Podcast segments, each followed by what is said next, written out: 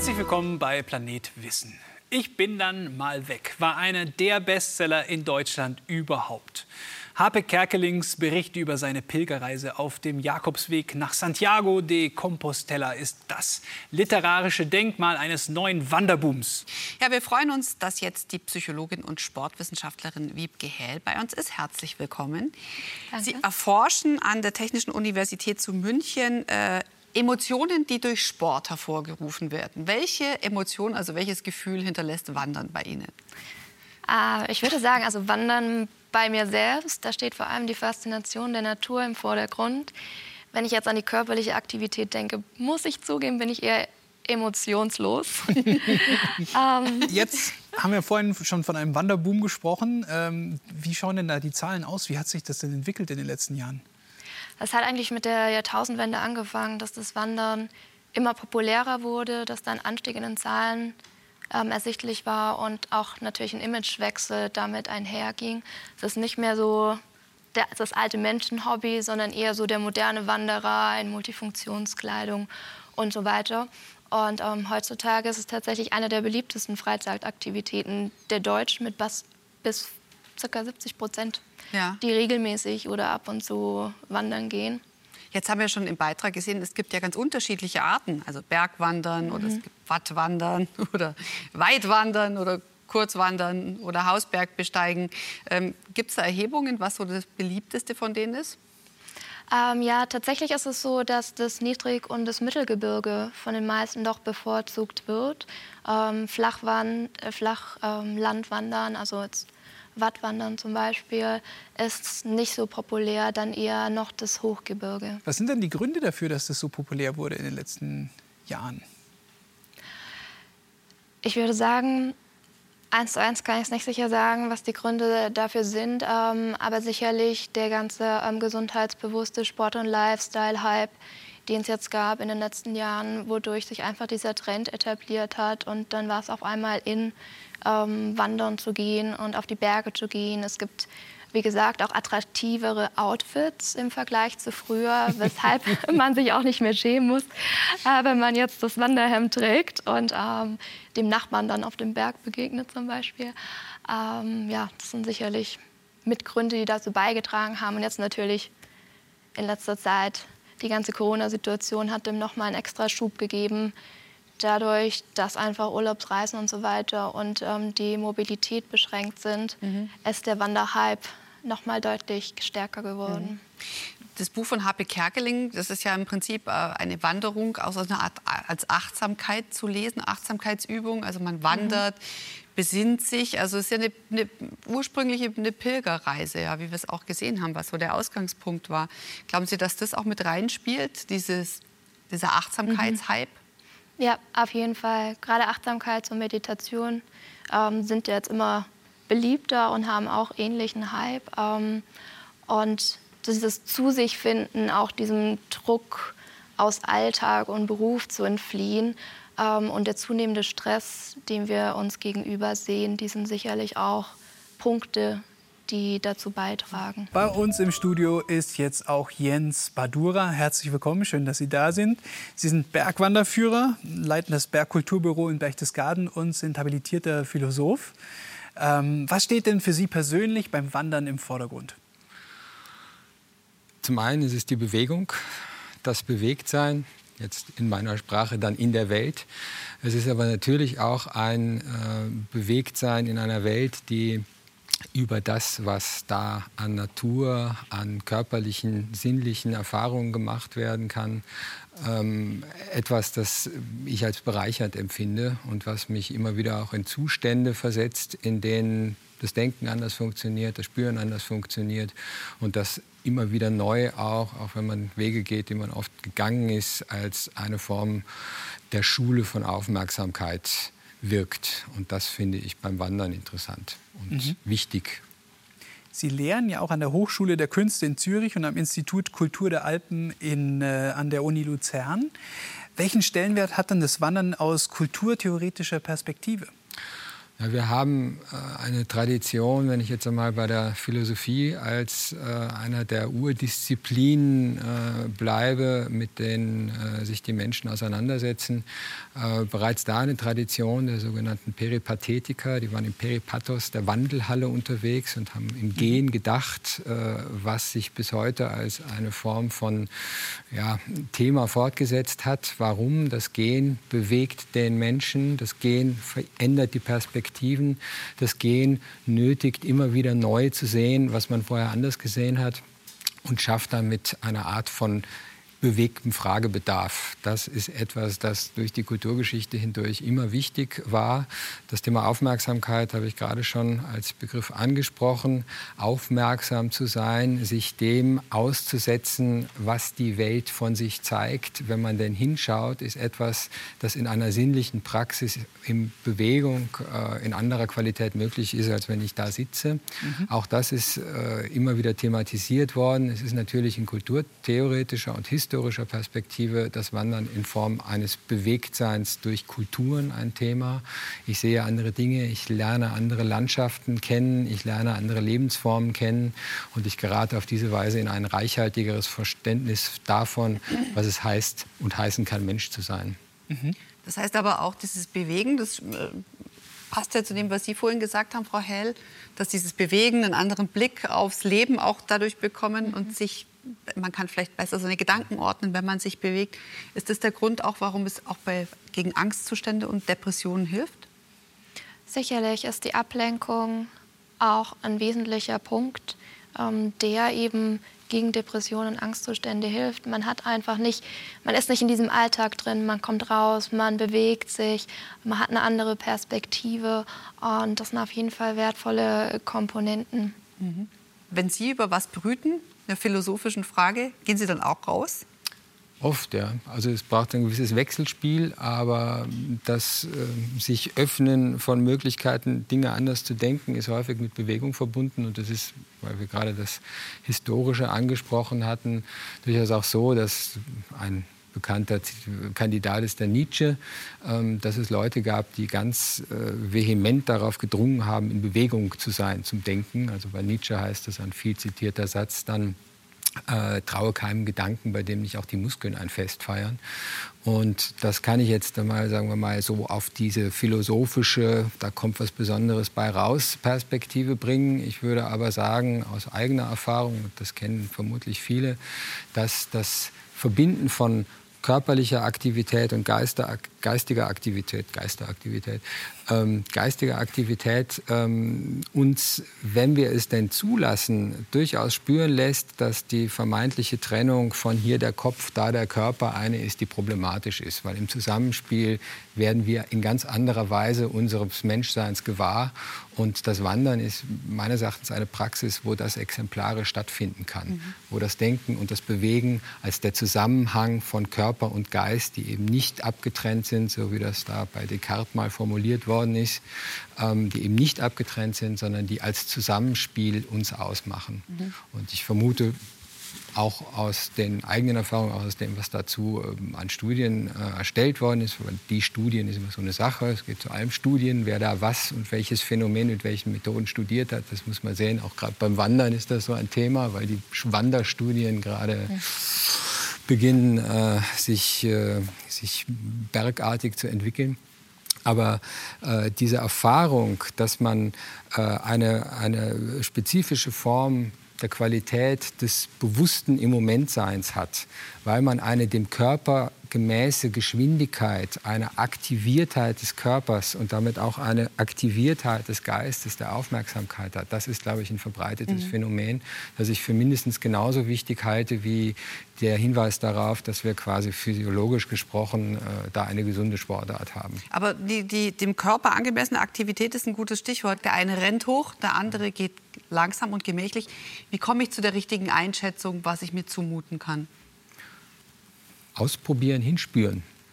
jedenfalls nicht allzu viel die Ratgeber lesen, die einem sagen, was man alles zu tun hat. Und das bezieht sich gerade auch aufs Wandern oder in meinem Fall, der ich in den Bergen bin, äh, jetzt einmal das Bergwandern, äh, sagen, naja, ihr müsst das alles machen, weil das ist so und gesund, dieses ist gut und dieses ist gut und dieses ist gut.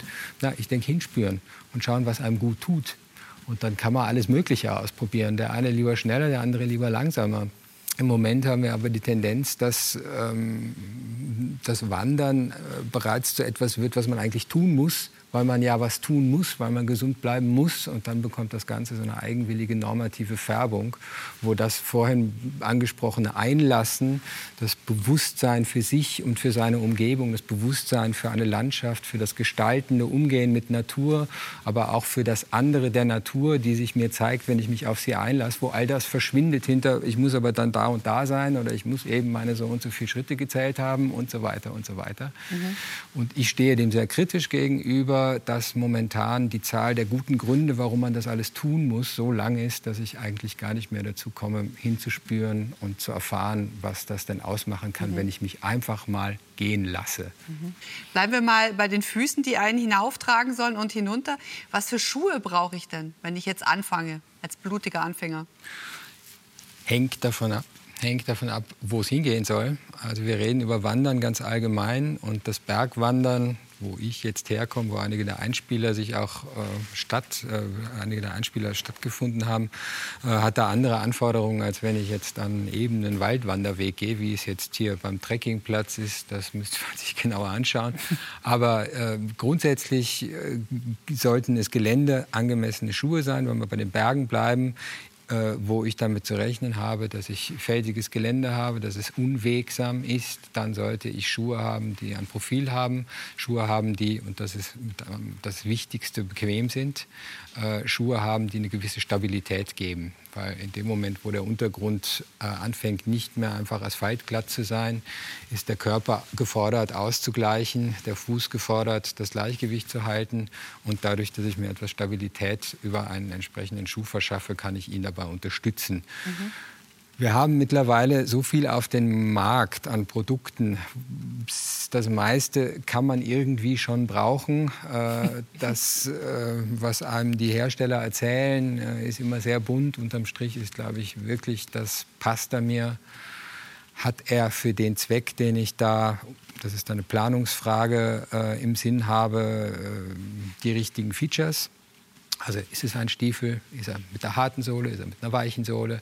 All das sind Fragen, die kann man nicht pauschal beantworten, sondern da muss man bei der Tourenplanung überlegen, wo geht es lang und was brauche ich da für mhm. Schuhe. Da kann man sich beraten lassen, sollte man sich auch beraten lassen.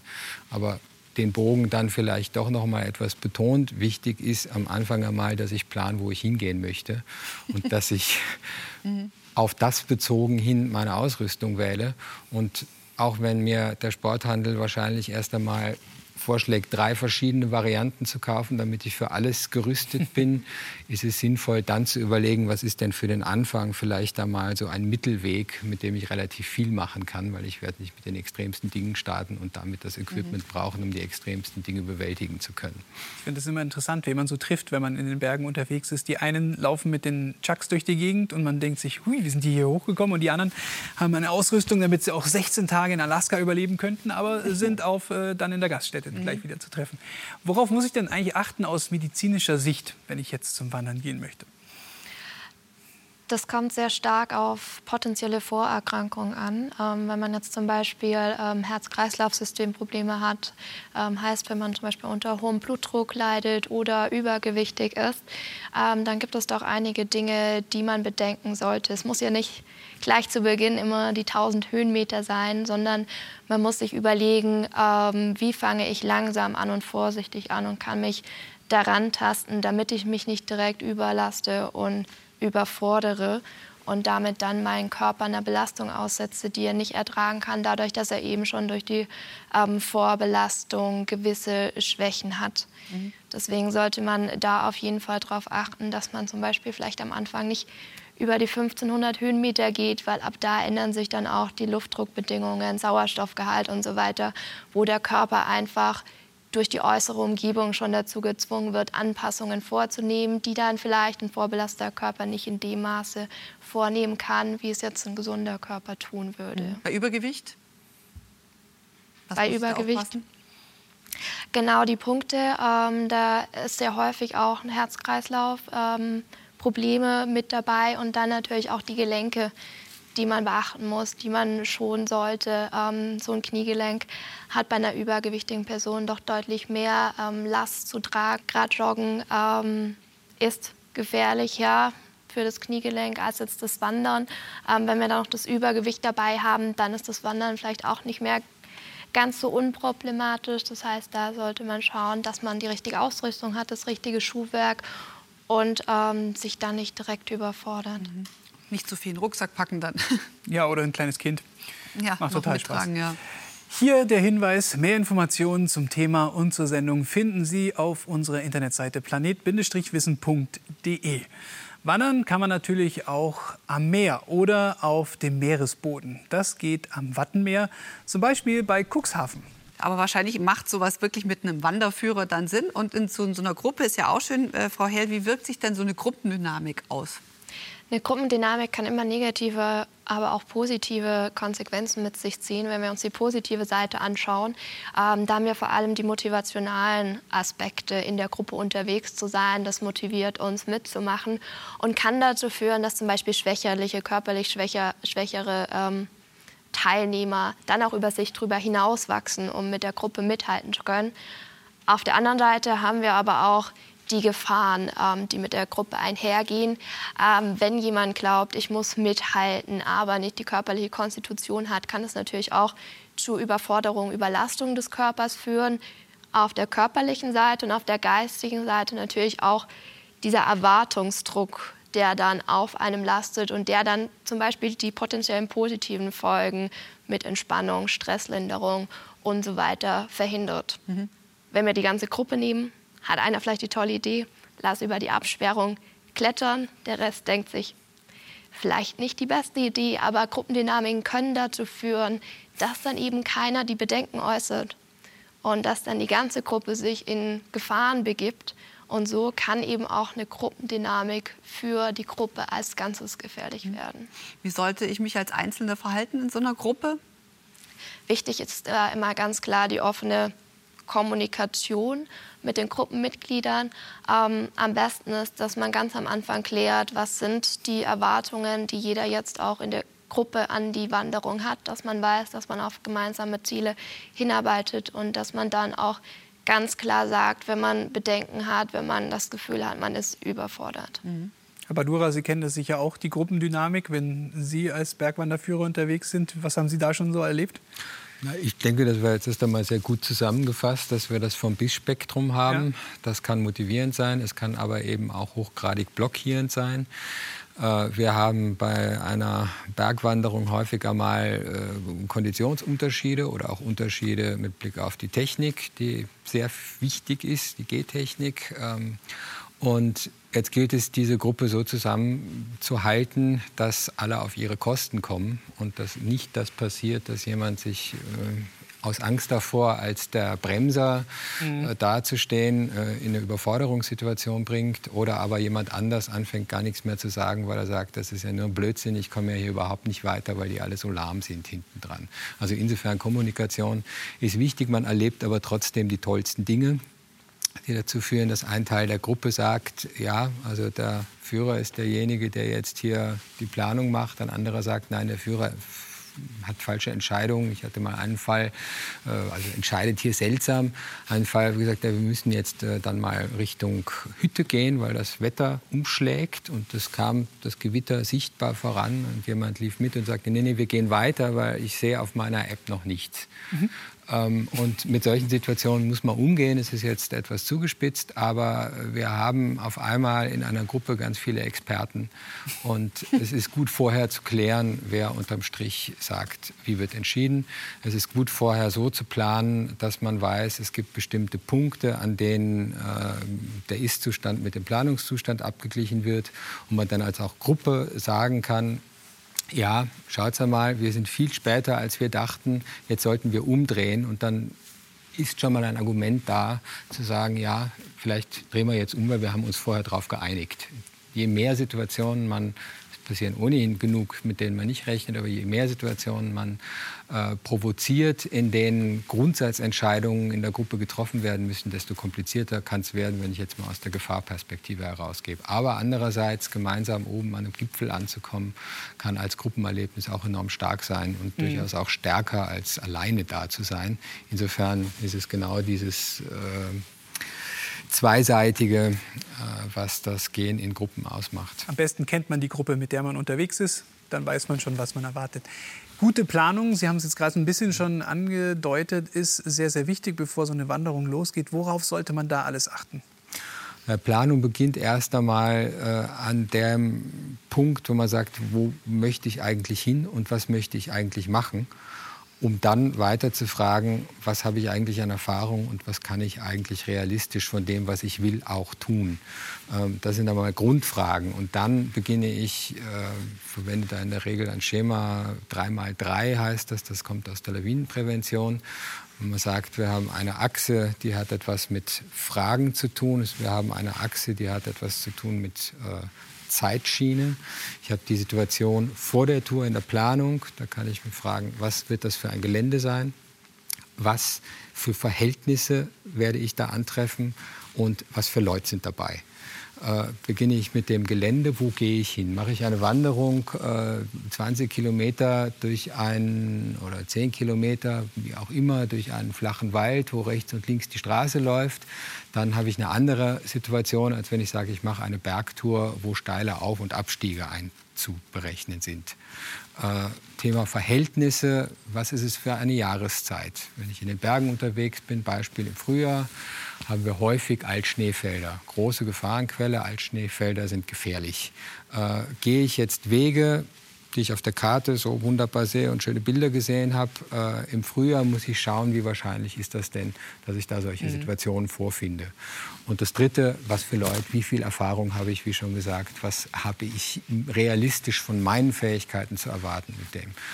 Dann habe ich die Situation direkt vor der Tour. Wie ist das am Tag? Wie ist das vor Ort? Jetzt habe ich tolle Bilder im Wanderführer gesehen, habe tolle Bilder auf Karten oder im Netz gefunden und sehe aber real, da schaut es ein bisschen anders aus. Das muss ich abgleichen, um zu schauen, ja, stimmt denn das? Mhm. Und dann während der Tour immer wieder, ich habe es gerade schon gesagt, bei guter Planung etabliert, ist das was ich mir vorgenommen habe, erreicht oder ist es nicht erreicht? Wenn es nicht erreicht ist, bin ich an dem Punkt, wo ich will, nein, ich bin nicht da. Warum bin ich noch nicht da? Was heißt das? Sollte ich umdrehen? Gibt es eine Alternativvariante? Kann ich äh, hier die Tour so anpassen, dass veränderte Wetterbedingungen oder aber falsch eingeschätzte Konditionen äh, möglicherweise entschärft werden können?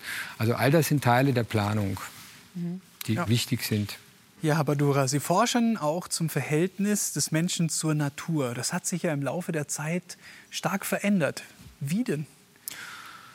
Wenn wir jetzt bei den Bergen bleiben, Beispiel Alpen, äh, hat es sich dahingehend verändert, dass mit wachsendem technischen Vermögen die Berge nicht nur als bedrohliches Gegen mhm zu sehen, sondern auch als etwas, das man bewältigen, mit dem man sich schützend äh, auseinandersetzen kann, ähm, sind sie vom Bedrohlichen zu etwas geworden, was dann in der äh, Kulturgeschichte ähm, benannt wurde, das Erhabene. Das ist etwas, äh, an englischer Philosoph Burke hat das benannt, das wohlige Schaudern, das das auslöst. Es ist also ein Zwischending zwischen der Schönheit und dem Bedrohlichen.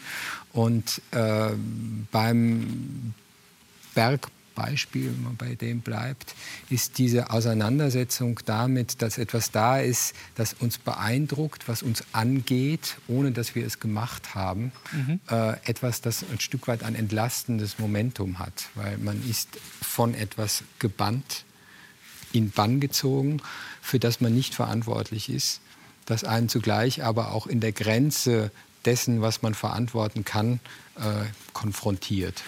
Und diese äh, Spannung zwischen das vom Mensch gemachte, die Kultur und das nicht vom Mensch gemachte, die Natur, ähm, das ist etwas, das unser Dasein prägt, was immer wieder große Fragen einschreibt in die Art und Weise, wie wir uns zur Welt verhalten.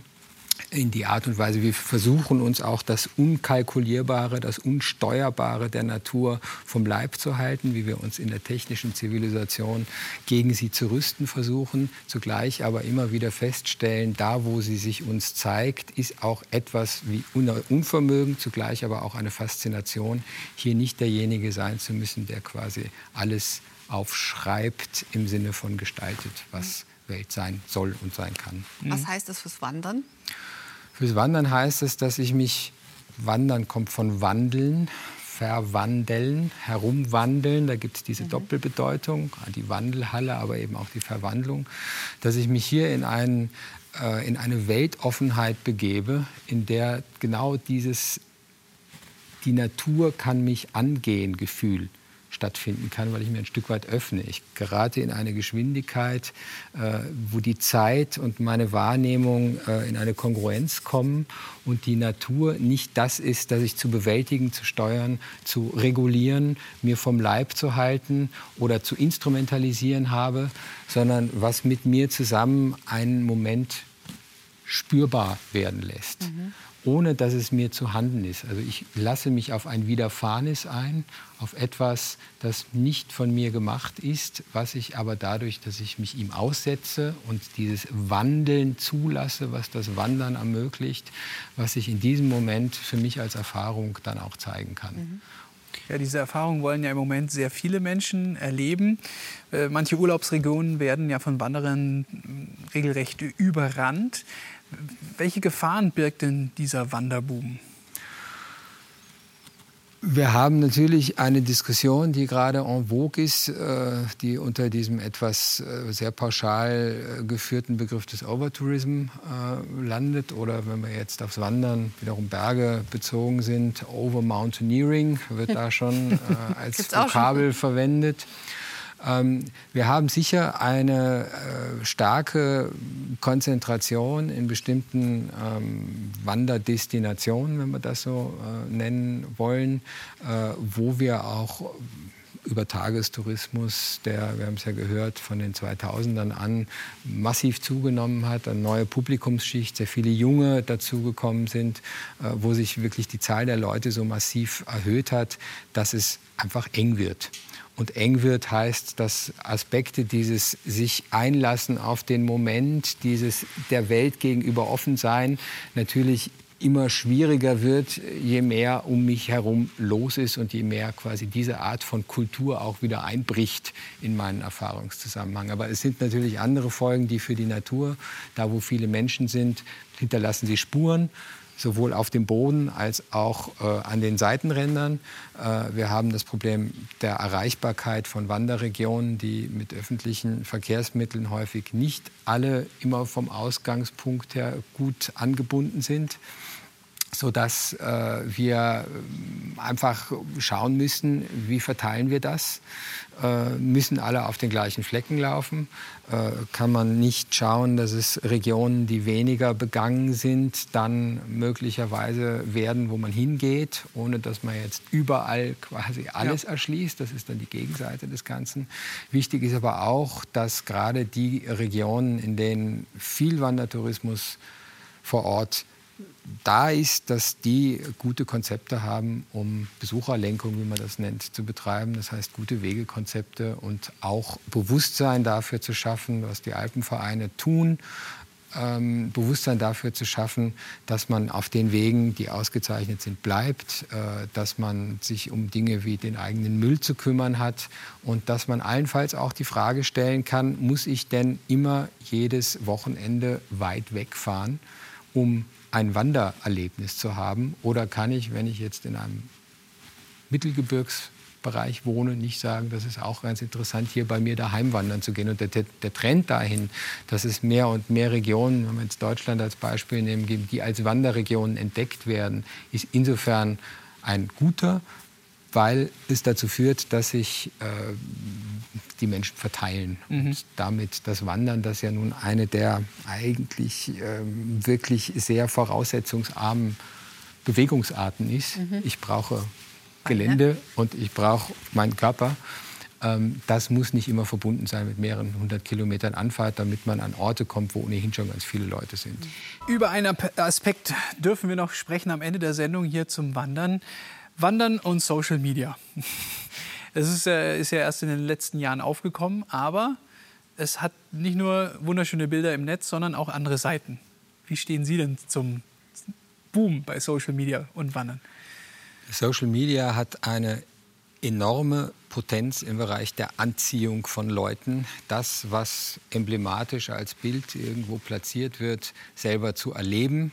Ob da was erlebt wird oder ob da nur eine Erwartung befriedigt wird, ist eine Frage, die man diskutieren könnte. Aber mit Blick aufs Wandern äh, ist das insofern ein äh, schwieriges Thema, als dass Leute motiviert werden, um bestimmte Bilder quasi reenacten zu können, äh, sich an Punkte zu geben, begeben, wo sie möglicherweise nicht unbedingt hingehen sollten.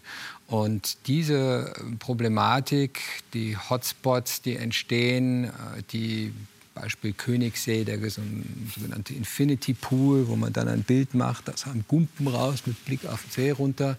Der Zustieg dahin ist nicht trivial, es passiert viel. Äh, es werden immer wieder Leute auch von der Bergwacht oder nachher noch zusätzlich der Wasserrettung rausgeholt. Diese Effekte der Social Media sind sicher problematisch und sie führen auch immer wieder dazu, dass ein Bild zum Bild im Kopf wird, von dem man dann nicht mehr überlegt, was kostet es mich denn eigentlich an Erfahrung, was sollte ich wissen, um in eine solche Gegend gelangen zu können, wenn das Bild alleine steht. Und ich glaube, dass wir gerade auch das Wandern betreffend viel stärker darauf schauen müssen, auf Selbsteinschätzung mhm. hinzuweisen, Ausbildungsvarianten äh, anzubieten, auch fürs Wandern. Wir machen das im Berchtesgaden, ein Programm Ready to Go, wo wir das versuchen, gezielt zu sensibilisieren dafür, um dann auch umgehen zu können mit solchen emblematischen Bildern und zu sagen, schau mal, das ist ein Bild in einer Position, von der du nicht weißt, wie es ist, dahin zu kommen, äh, um entsprechend vorbereitet zu sein muss man einige Dinge wissen und es ist gut, sich die zeigen zu lassen. Mhm. Man kann es nicht von alleine. Das ist das eine. Und das andere, da geht es äh, eher um eine allgemeinere Frage, die was zu tun hat mit dem Wunsch danach, etwas Besonderes zu erleben, der allenfalls durch ein solches Bild getriggert wird. Das Fixiertsein auf ein bestimmtes Bild, das ich nachstelle, ist eine ziemlich garantierte Möglichkeit oder ziemlich garantierte Form ähm, das wirkliche Erfahren von etwas zu verhindern, weil ich nur ein Bild habe, das ich nachstellen möchte, mich aber nicht einlasse auf das, was ich, wenn ich mich denn öffnen würde für das, was geschieht und was sich zeigt, äh, dass ich dann nicht mitbekommen werde. Frau Hell, warum sind wir denn so wahnsinnig fixiert auf diese Bilder? Ja, man kennt es in Facebook. Ähm, man kann Likes vergeben, man bekommt Anerkennung, Wertschätzung, Zustimmung anderer Personen und das ähm, gibt uns einfach so viel im Sinne, da, im Sinne dessen, dass es unseren Selbstwert steigert und wir uns besser fühlen ähm, bezüglich unserer selbst und selbstbewusster werden. Und ähm, heutzutage gibt es eben eine ganz einfache Möglichkeit, um diese Anerkennung anderer Personen, diesen Wunsch, den wir in uns haben, zu befriedigen. Mhm. Aber eigentlich wäre es ja ganz schön, wenn man einfach bei sich bleiben würde beim Wandern. Und vielleicht beim Weg ist ja auch eine schöne Sache. Was sind denn Ihre Wandertipps? Ähm, ist auf jeden Fall die richtige Ausrüstung, ähm, was vorhin schon besprochen wurde, wie ich selbst merken musste. Es ist wichtig, dass man die richtigen Schuhe hat, dass man auch für jegliches Wetter vorbereitet ist, ähm, auf der einen Seite. Und auf der anderen Seite ist es auch sehr hilfreich, mal das Smartphone zu Hause zu lassen, auch jetzt passend zum Thema Social Media, dass man auch mal abschalten kann und wirklich auch den Alltag und den Beruf, die anderen Personen, den ganzen Druck zu Hause lassen kann und sich voll und ganz dann auch auf die Natur fokussieren kann. Ihre Wandertipps? Ich würde, der, würde da anschließen äh, und sagen, die vielen guten Gründe, warum man wandern soll, die sollte man zu Hause lassen beim Wandern und einfach wandern, damit das Wandeln zum Wandern und das Wandern zum Wandeln werden kann. Und dieses Ermöglichen einer Situation, in der ich der Welt gegenüber offen bin und sie zu mir sprechen oder sie auf mich wirken lasse.